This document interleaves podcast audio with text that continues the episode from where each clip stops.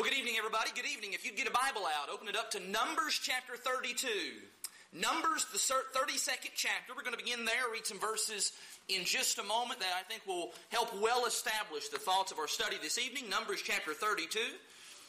It is great to see everybody this evening as you're getting settled in, getting ready for this part of our worship. Let me just say how glad I am to get to be with you tonight and for the invitation to come and to participate in this series of special studies talking about what I deem to be just a very serious topic. You know, I've been thinking about just that title, The Autopsy of a Dead Church. That's a chilling kind of title. It's a sobering kind of thought, and I hope it's putting some serious thoughts in your mind. I know that Brother Jay and Brother Adam have done excellent jobs for you already this week, and I may even kind of trample over some of the things that they've said because this all kind of just works together this week. And so uh, I hope you're ready this evening. I know that on a Saturday night, the fact that you would come and worship God and be ready to study from the Bible probably says that you're probably not somebody that maybe struggles a whole lot with apathy. That is the topic that has been assigned to me this evening. But you may be. I don't know. I don't know everybody here. Don't know your hearts. Don't know exactly how it is that you live your life. And so I'm going to preach this lesson this evening in such a way that I'm just going to push everybody. I'm going to challenge everybody. Not even, you may think you're a five star Christian this evening. I'm going to push you as well. Talk about some things that I hope will challenge us and help us to ratchet up our level of spirituality and our desire to serve Jesus the Christ. Brother Joe, are you hearing me all right? Good, good. Because I didn't want to wear that headset. And they said, if, if you can hear me, then everybody can hear me. So good. I'm ready to do without that headset tonight. Let's read Numbers, the 32nd chapter. Let's read beginning in verse number 1. This is the children of Israel. They're marching toward the promised land. And notice what the Bible says in Numbers 32, beginning in verse 1.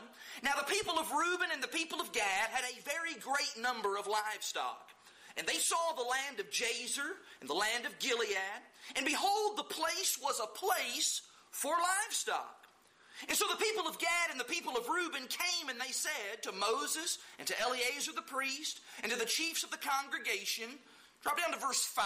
I'm not going to try to read all those names in verse 3. Verse 5, they said, If we have found favor in your sight, let this land be given to your servants for a possession. Do not take us across the Jordan. It was the noted philosopher Edmund Burke who is credited with the statement all that is necessary for the triumph of evil is that good men do nothing. And I believe that is exactly what we see here in Numbers chapter 32 with the people of Gad and the people of Reuben. We see some good men doing nothing. The people of Gad and the people of Reuben, they came to Moses and they said, Yeah, uh, Moses, um, uh, could you just leave us here where we're at right now? Could you just leave us on this side of the Jordan River? You know, we're pretty tired of walking. It's been a long journey thus far. And you know what? This just this just looks like pretty good farmland here for all of our livestock and all of our animals. And so if it's all the same to you, we'll just we'll just stay right here. But you know what? Good luck to the rest of you guys in your march toward the promised land. We wish you nothing but the best as you go and clear out the land of Canaan. How do you think that went over with Moses? Look at the very next verse, verse 6. But Moses said to the people of Gad and to the people of Reuben, Shall your brothers go to war while you sit here? Why will you discourage the heart of the people of Israel from going over into the land that the Lord has given to them? Moses is fired up, isn't he? What do you mean you're going to just stay right here? You can't just sit here and do nothing. You can't just bail out on your brethren, leave them high and dry. We've got a job to do, a job from God Himself. You need to roll up your sleeves and get across the Jordan River so that we can do God's work. And you know what? It's really not all that hard to sympathize with Moses here. I think I'd be pretty fired up as well. You know who these guys think they are? Ditching their brethren, leaving us with all the hard work of clearing out the land of Canaan. That ain't right. You boys from Gad, you boys from Reuben, you need to pack your stuff, roll up your sleeves, and join the rest of us so that we can do God's work together. And I think it is safe to say this evening that the attitude displayed by the people of Gad and the people of Reuben in Numbers chapter 32, that attitude did not die in Numbers 32. I believe in many ways that spirit continues even today, even within the Lord's church. Let me explain to you what I mean by that. In every congregation of every size, you have people who are you have people who are visiting. These are the people who are kind of outside on the fringe, if you will. These are the people they don't they don't know everybody. They don't know exactly what's going on all the time. They're kind of trying to just feel their way around and get a feel for what's going on here. They're just trying to get things figured out. And if you're here this evening and you're visiting like I am, welcome. We're glad that you're here. I know the members of this congregation are glad to have you here tonight. Now, you can't expect visitors to do the work of the church, can you? No, they're just still trying to figure out how to get plugged in in the first place. And so you've got visitors over here. They're on the far edge. And then, of course, in the center of the church, this is true in every congregation, you have a core group of people, don't you? These are the people who are very devoted to the Lord. And you can tell that because they are very devoted to the Lord's people and to the Lord's work. They are at they are at every single service. They do the giving. These are the people who, when somebody dies, they're over there, that family, and they're taking food and they're comforting them. These are the folks who teach Bible classes regularly. These are the folks who are very constant in their service all of the time, doing things for the Lord and doing things for the Lord's people. But in between that core and the people, the visitors who are out here on the edge and on the fringe, there's another group of people, isn't there? They're not visitors out here, no. No, they're members. They identify, their picture and their name is in the church directory. But what about their level of participation?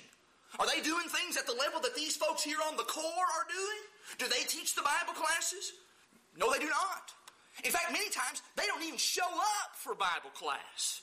They're rarely darken the doors of the church building on a Wednesday night. And even if they do happen to show up, they usually do nothing more than just warm the pew for a few minutes they don't volunteer to maybe sign up and help clean the church building once a month or however often that's done. They don't stick around and greet visitors and make them feel welcome and try to draw them into the group.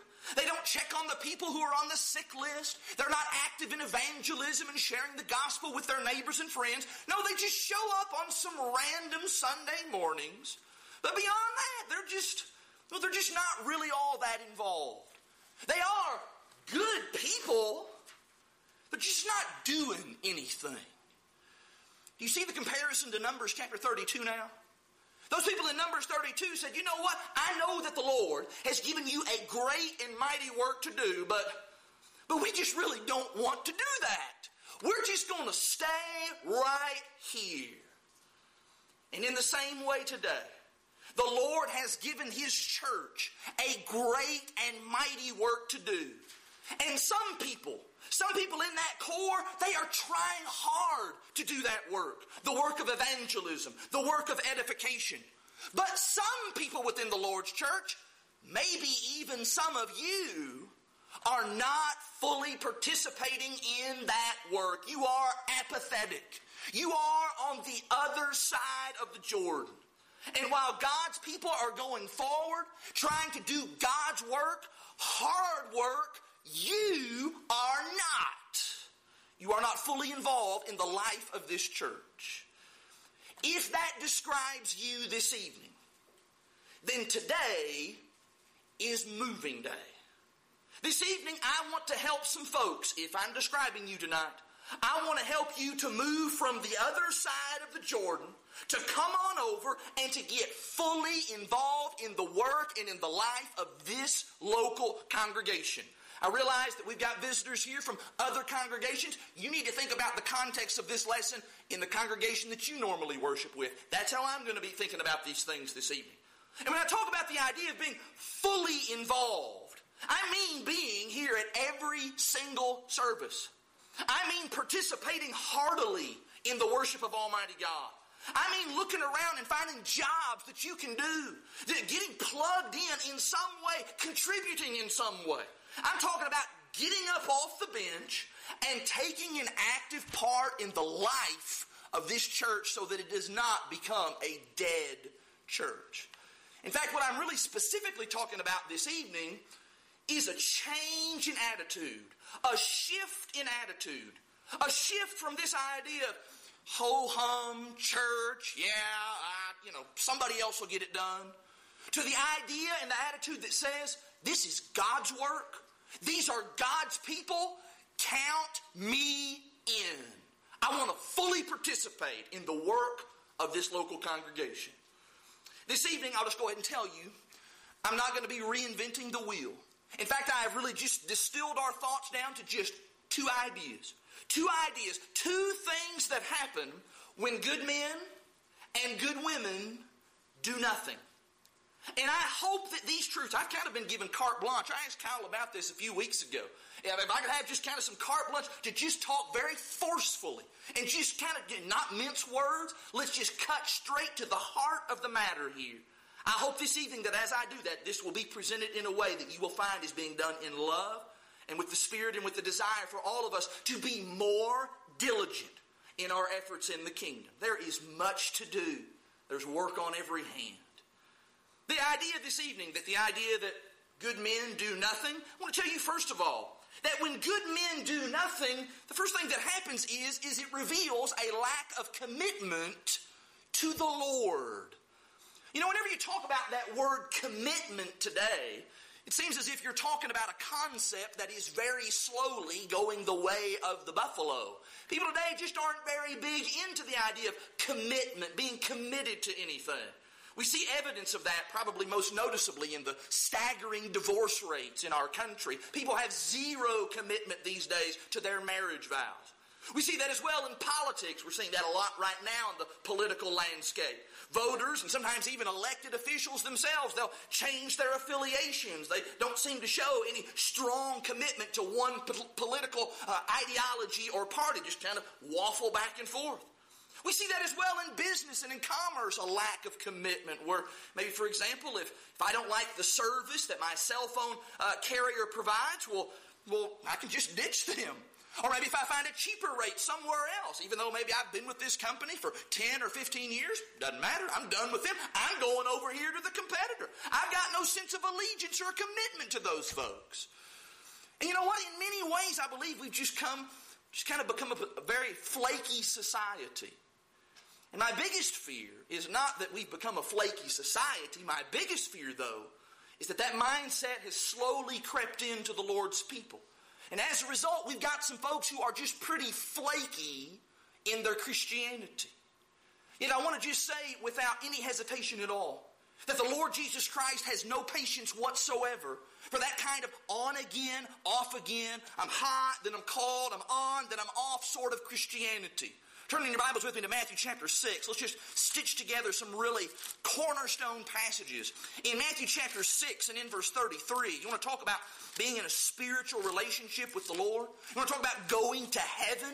Then take a look at what Jesus says that's going to require. Matthew 6, verse 33, Jesus says there, But seek first. Seek first the kingdom of God and his righteousness, and all these things will be added unto you. Now, I understand very clearly that that expression, kingdom of God, I understand that that does not limit itself just to the worship services or just to the local activities of the local church. I realize that.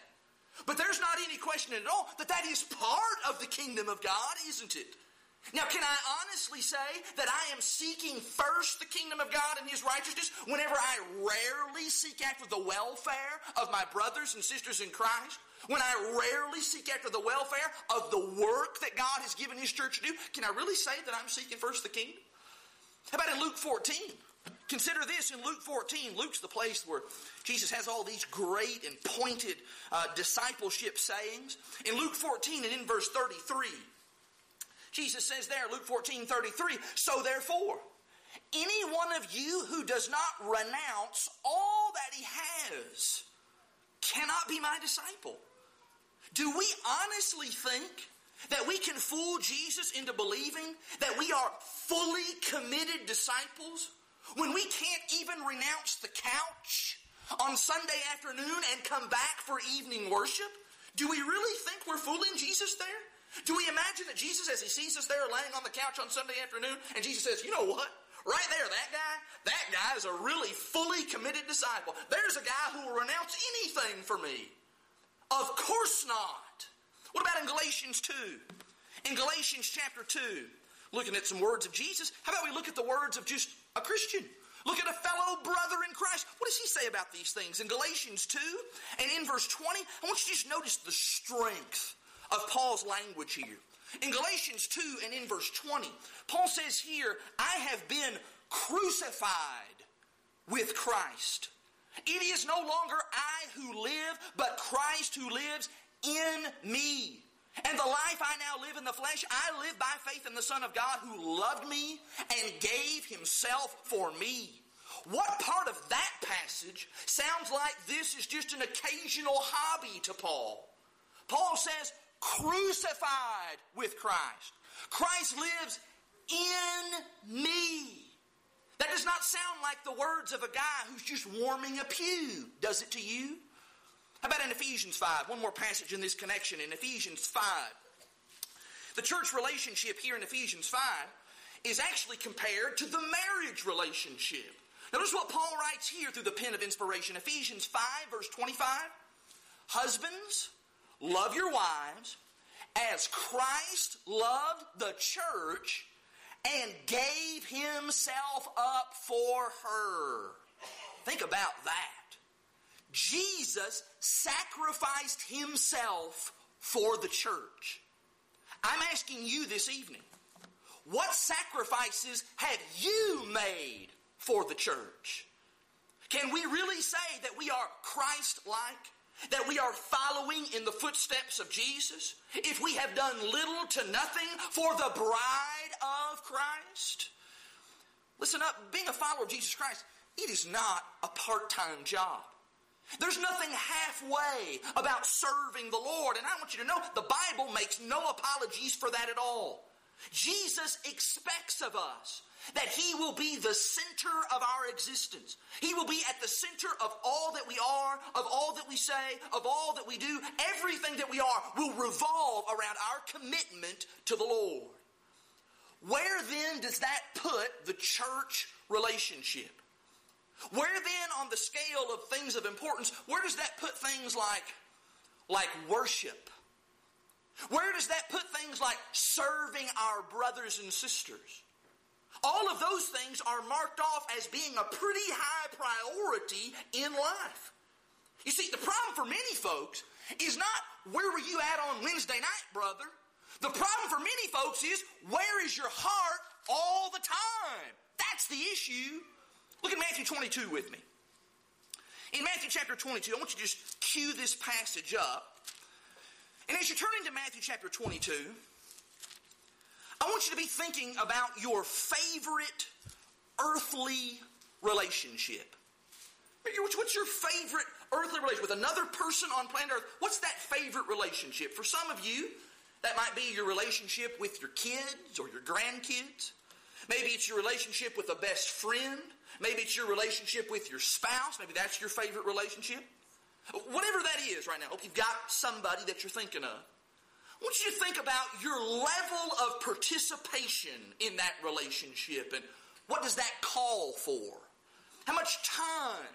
How much effort, maybe even how much money do you put into that relationship? Those of you that are parents and those of you that are grandparents, you're thinking right now, man, Josh, if you only knew what I put into that relationship. Driving my kids to practices and ball games all the time, helping them with homework, buying school clothes and all the expense with that, changing dirty diapers. I know about that a little bit. Maybe waiting up late when our kids get older, waiting up late to see that they get home safely. It's just a never ending cycle of, of doing for that person that we love so much. Relationships call for a lot, don't they? It takes a great deal of commitment to make those relationships work and thrive. Now, I want you to think about that favorite relationship, and I want you to now honestly evaluate. Here's the tough question for yourself. Ask yourself if you participated in that relationship at the same level that you participate in this local congregation, how strong would that relationship be? Some of you right now are thinking, hmm, I only show up to like half of the services here. I guess if I only showed up for half of my kids' ball games, I guess that wouldn't make me Father of the Year. Or some of you are maybe thinking, you know what? I don't ever offer to help clean up the building or tidy up around the church building, and well, my wife, she probably wouldn't like that at all if I never offered to tidy up or help clean up around the house. In fact, what some of you maybe are realizing right now is that if you participated in that family relationship the same way that you participated in your spiritual family, that it would be a very, very weak relationship. And so somebody would maybe ask, well, Josh, what is it that makes for a strong relationship? Well, let me answer that question this way. Why do we pitch a million baseballs to Junior over and over and over for hours on end that he swings at and swings at and never even hits a single one? Why do we do that? Why do we run behind a bicycle mile after mile after mile until a kid finally gets their balance to be able to ride that bike on their own? Why do we invest all that time? Or, you know, why do we invest thousands of dollars to pay for braces or to pay for piano lessons or to pay for college tuition? Why do we do all that stuff? I'll tell you why. Because we love our kids. Or those of you that are married, think about this. Why do we why do we mow the yard? Or in my case, why do you pay somebody to mow the yard? Why, wives, why, why do we slave over a hot stove and have somebody, you know, prepare that favorite meal for our husband? Why do we put up with crazy in-laws? Why do we listen to that daily speech about how awful and what a drag work was today? Why do we do all that? I'll tell you why. Because we love our spouse. It is all about love. That is what motivates us. Love is the driving force behind every strong relationship. Love does. Love acts. Maybe the best words that I could use this evening is to say that love shows up. You can't tell your kids, oh, honey, I, I, I, love you a lot. Boy, I just really love you a whole bunch. But you know what? Monday night football's on, so I'm not going to be able to make it to your recital this evening. That's just way more important. That doesn't work, does it? True love shows up. Love is dependable. I am going to be there. You can count on me. When the curtain comes up for your recital, I'm going to be sitting on the front row, dead sitter. You can bank on me. I'm going to be right there. I'm not going to give you a bunch of lame excuses about how, oh, I was just so tired and I couldn't make it there. I'm not going to say stuff like, well, I was just tied up doing a bunch of other stuff and that's why I couldn't make it. No, you can depend on me to be there. That's how much I love you. And that is exactly how love operates, isn't it? And instead of, think about this, instead of just doing the bare minimum, real love always strives for maximums, doesn't it? That I want to do as much for you as I possibly can to show you how much I love you. Love just overflows with generosity in many ways as possible, as many ways as possible. We want to show that person that I care about you. And I want you to see how much I care about you. I'm not trying to do the very least that I can to get by with. I want to do all that I can and even more to demonstrate to you just how much I love you. You matter to me. Now, did you notice we haven't read that verse yet? How about now? Matthew 22, verse 36. The Bible says, Matthew 22, verse 36, that one of them, a lawyer, well, verse 35, one of them, a lawyer, asked him a question to test him Teacher, which is the great commandment in the law? And he said to him, You shall love the Lord your God with all your heart and with all your soul and with all your mind. I'm asking you this evening, brother. I'm asking you this evening, sister. Do you love the Lord? Love is the hallmark, the cornerstone of real, genuine relationships. I'm asking you, do you have a real, committed relationship to the Lord? Or are you just apathetically, half heartedly letting that die? I need you to understand that when I talk about a committed relationship to Jesus Christ, I'm not talking about adding a bunch of religious chores to your to do list. That's not what I'm asking. What I'm talking about this evening is I'm talking about your heart. I'm talking about giving the Lord your heart, giving Him your everything, giving Him first place. Because when we do that, when we do that, we won't sit on the sidelines. We won't be waiting on the other side of the Jordan doing nothing. Instead, we will be motivated. We will be compelled. We will be excited to get busy working for the Lord. And we're doing that work for the Lord not because we're trying to somehow earn our salvation or prove ourselves to God. No, we're doing that for the Lord because we love Him. We love Him so much for what He has done for us. I love God. That, that is what will fix this problem of apathy. Do I love the Lord? Am I fully committed to Him? Now, having said some things to get us to think about our commitment to the Lord, let me maybe get even more specific. Let me say to you, secondly, that when good men and good women do nothing, it demonstrates a lack of consideration for our brothers and sisters. If you were to go back to Numbers 32, where we started, that is actually the vantage point that Moses argues from. In verse 6, Moses asked the people, he says, Hey, you guys just going to sit here while your brothers go to war? Just going to let them do all of the sacrificing, let them do all of the fighting, while you stay over here on this side, just kind of living it up? He then asked furthermore in verse 7, Hey, did you not give any consideration to the fact that what you are doing right now, it just might discourage your brothers and sisters? That your inactivity, your unwillingness to serve and to stand beside them in battle, that it just might crush their spirits? Did you not think about that? In fact, in the next several verses, Moses then compares the Reubenites and the Gadites to those ten spies. Do you remember the ten faithless spies who came back with an evil report about the land of Canaan some 40 years previously? Do you remember how that discouraged, it disheartened the entire nation of people? And as a result, God's anger was kindled against all of them? Look at verse 14. Numbers 32, verse 14. Moses says, Behold, you have risen in your father's place. You're following right in their footsteps, those ten faithless spies. A brood of sinful men to increase still more the fierce anger of the Lord against Israel. For if you turn away from following him, he will again abandon them in the wilderness, and you, you will destroy all this people. Moses says, You Reubenites, you Gadites, if you want to be selfish and all you're thinking about is yourself here, then you better be prepared to face this consequence. The consequence that if God abandons this people, it's going to be on your heads. And I wonder, I wonder what will become of Christians today who manifest that same spirit of selfishness, only thinking about myself, and in the process hinder the Lord's work because I am discouraging my brothers and sisters in Christ. You know, I talk about the idea of the spirit of selfishness. I am not talking about, folks, sometimes maybe we would get an image of our mind of some kind of diabolical person who's just always trying to cook up some mischievous scheme and trying to just absolutely thwart the Lord's work.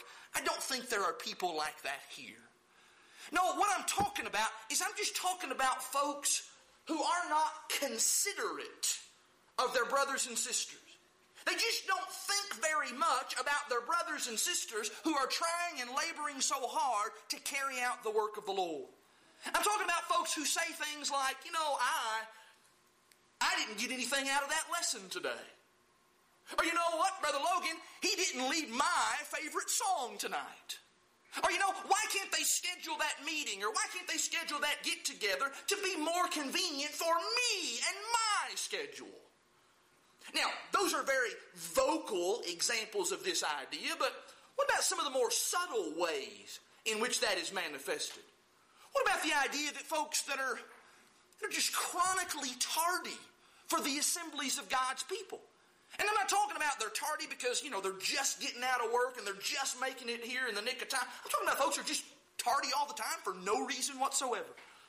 I'm talking about the folks who maybe are just absent from the assemblies quite regularly, altogether, without even so much as saying, hey, I'm going to be out of town this week. Could you guys be praying for my safe travels? Talking about folks who start thinking in those terms.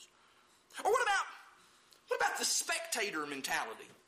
I am convinced folks who are spectators, they have no consideration for their brothers and sisters. The folks who are always saying, well, I'll just kind of sit here. I'll show up, but I'm just going to kind of sit here with my arms folded, and I'm going to kind of just watch and observe the show. And don't you dare ask me to do anything or be involved in any sort of way. And you know what? If the show is not to my liking, you can bet your bottom dollar I'm going to be the first person to speak up about that. I'm going to be the first person to complain and argue and bicker about how awful it was. Where did we get? Where did we get this idea? That church is set up to sustain me.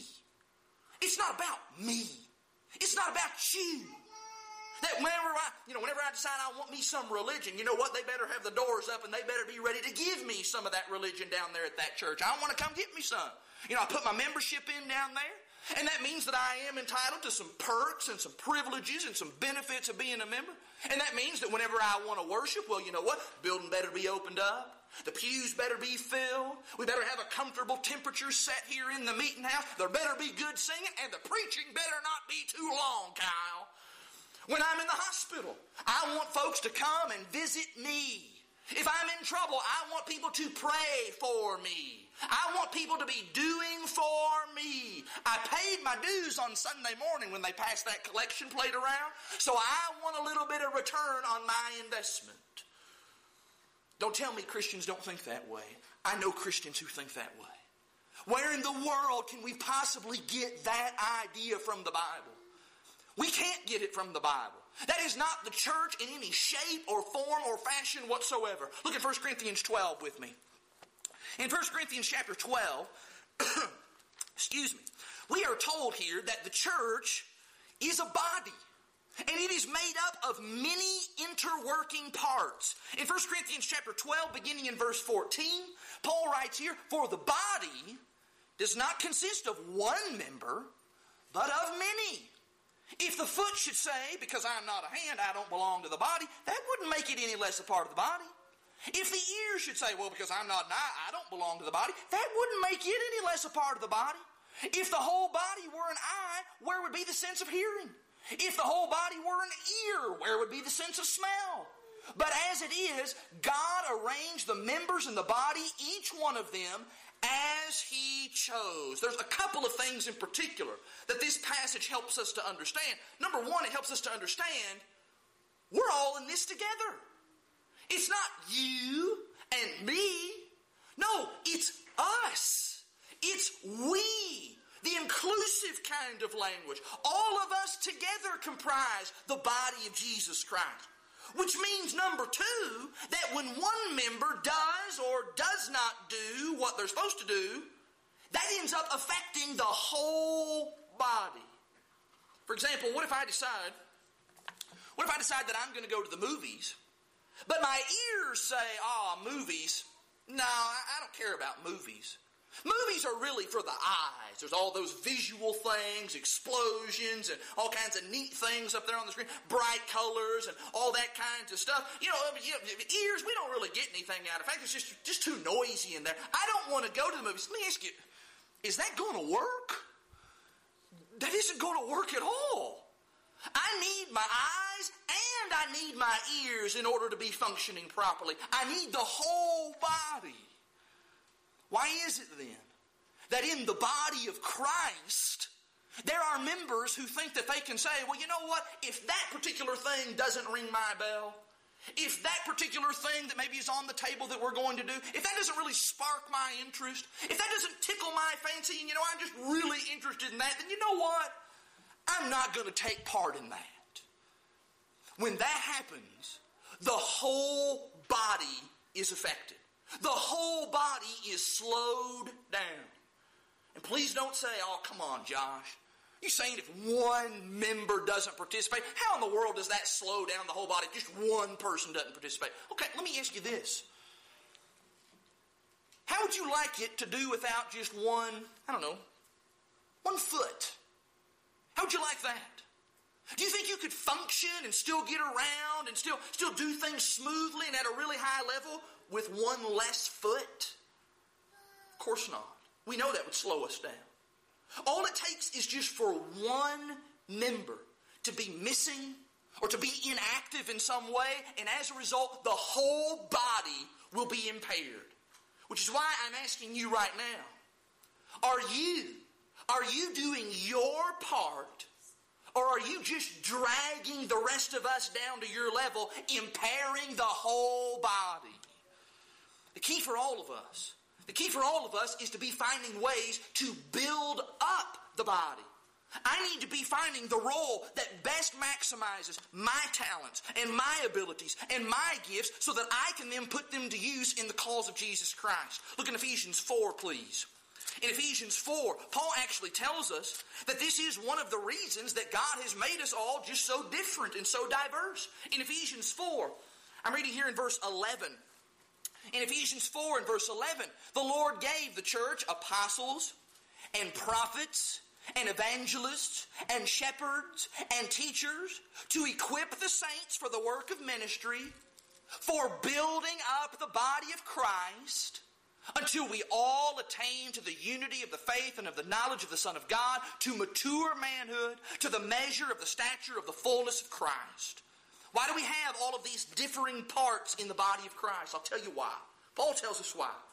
Because when you put them all together, when the Lord pieces them all together, and when they are all working together, great things happen. Great things happen to us individually as individual Christians, and also great things happen collectively. And the only way that that is going to happen is if I stop thinking about me all the time and I start having some consideration for my brothers and my sisters in Christ. In Hebrews chapter 10, please. In Hebrews chapter 10, everybody in this room is familiar with Hebrews 10 25. We all know what Hebrews 10 25 says. Don't forsake the assembling of yourselves together. Everybody knows about that verse. Sometimes I'm afraid we don't understand why that verse and why that command is given.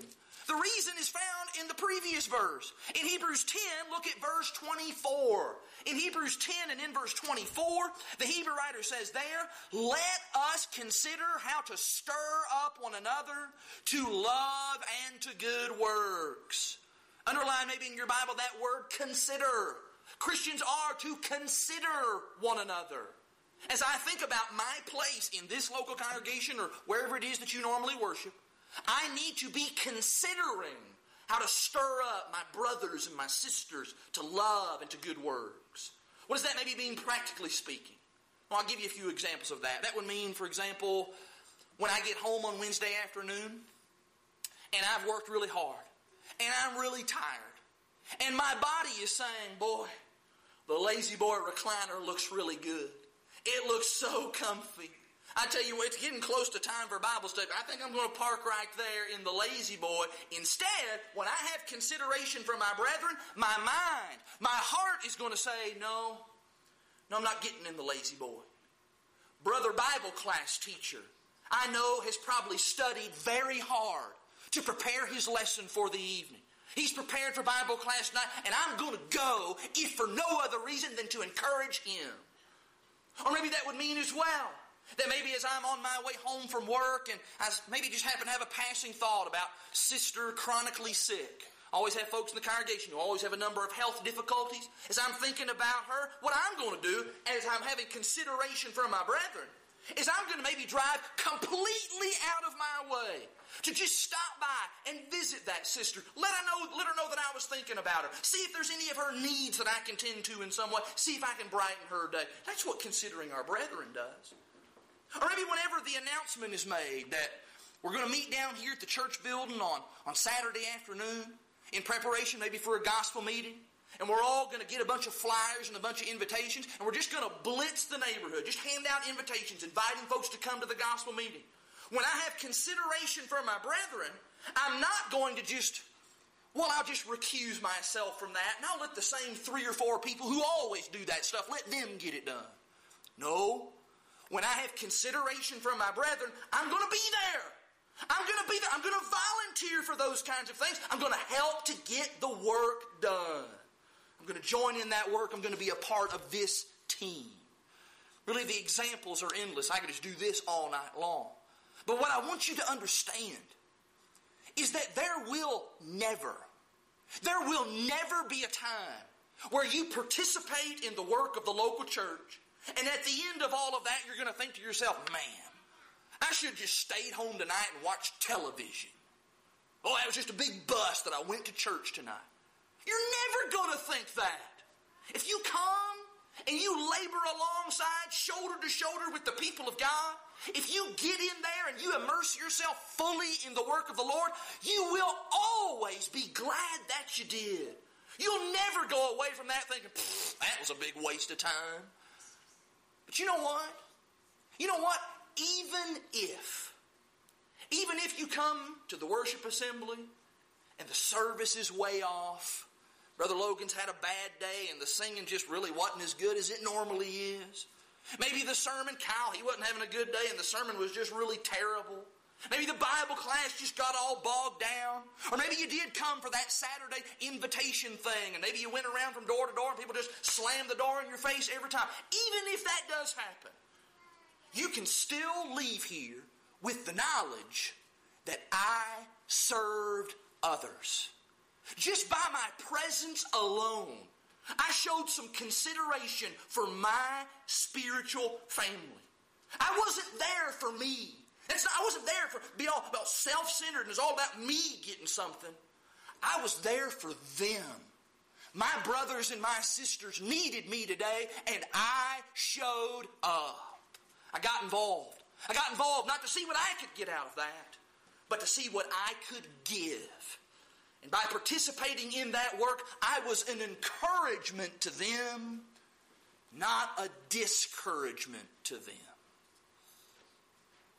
Now, if you were to go back to Numbers chapter 32, maybe you're curious as to what ends up happening with Moses and as he's arguing there with the people of Gad and the people of Reuben. You read the rest of that story there, what you will see is that after Moses admonishes them very fiercely, the people of Gad and the people of Reuben, they say, we are sorry. We are sorry.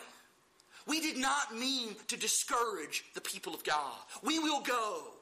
We will carry out our duty and our obligations. Those people, they repented. And they ended up joining their brothers and sisters in carrying out the Lord's important work. And you know what? That's the kind of happy ending. Kind of makes us feel good. I'm glad to see that they ended up doing that. It's the kind of happy ending that really gives us a little bit of hope, but maybe more importantly, Maybe it forces us, hopefully it does force us, to examine our own lives. To see if I need to do some repenting like they did. To see if I need to be making some changes.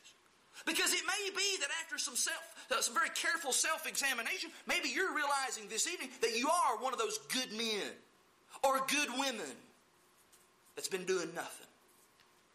Now you may not have intentionally been doing that, you may not have very consciously and deliberately discouraged the people of God, but you need to know. You need to know that when you stand on the other side of the Jordan, you hurt us. You do. You hurt those who are trying so hard to do the work of God in this place. And what we need so desperately is for you to cross over. We need you to put an end to all the excuses. We're not interested in the excuses. We need you to join us, join with the Lord as we march toward the promised land. Now, as we get ready to sing the invitation song, grab your songbooks and be turning to the song that's been selected. I want you to be asking yourself right now what kind of Christian am I? Am I a faithful servant? Am I a dependable, trustworthy Christian? Someone that can be counted on? Someone who is giving my all to serve the King of Kings and to serve my brothers and sisters? Or am I one of those Christians who's never really amounted to much? Because I chose to sit on the sidelines and do nothing. Get up, cross over, Recommit yourself tonight to the important work that God has entrusted you and entrusted me to do. Devote yourself fully to the Lord once again. If we can assist you this evening in making your life right with God, if we can pray with you encourage you, stimulate you, exhort you to love and to good works, brother or sister, it's a wonderful opportunity. Take advantage of it. You are in a building full, I believe, of kindred spirits. People who are trying to do what's right. People who are trying to go to heaven. Let's help each other. Let's encourage one another. Let's go to the promised land. If there's anybody who needs to respond to the invitation of Jesus Christ, make your way down front while we stand and while we sing.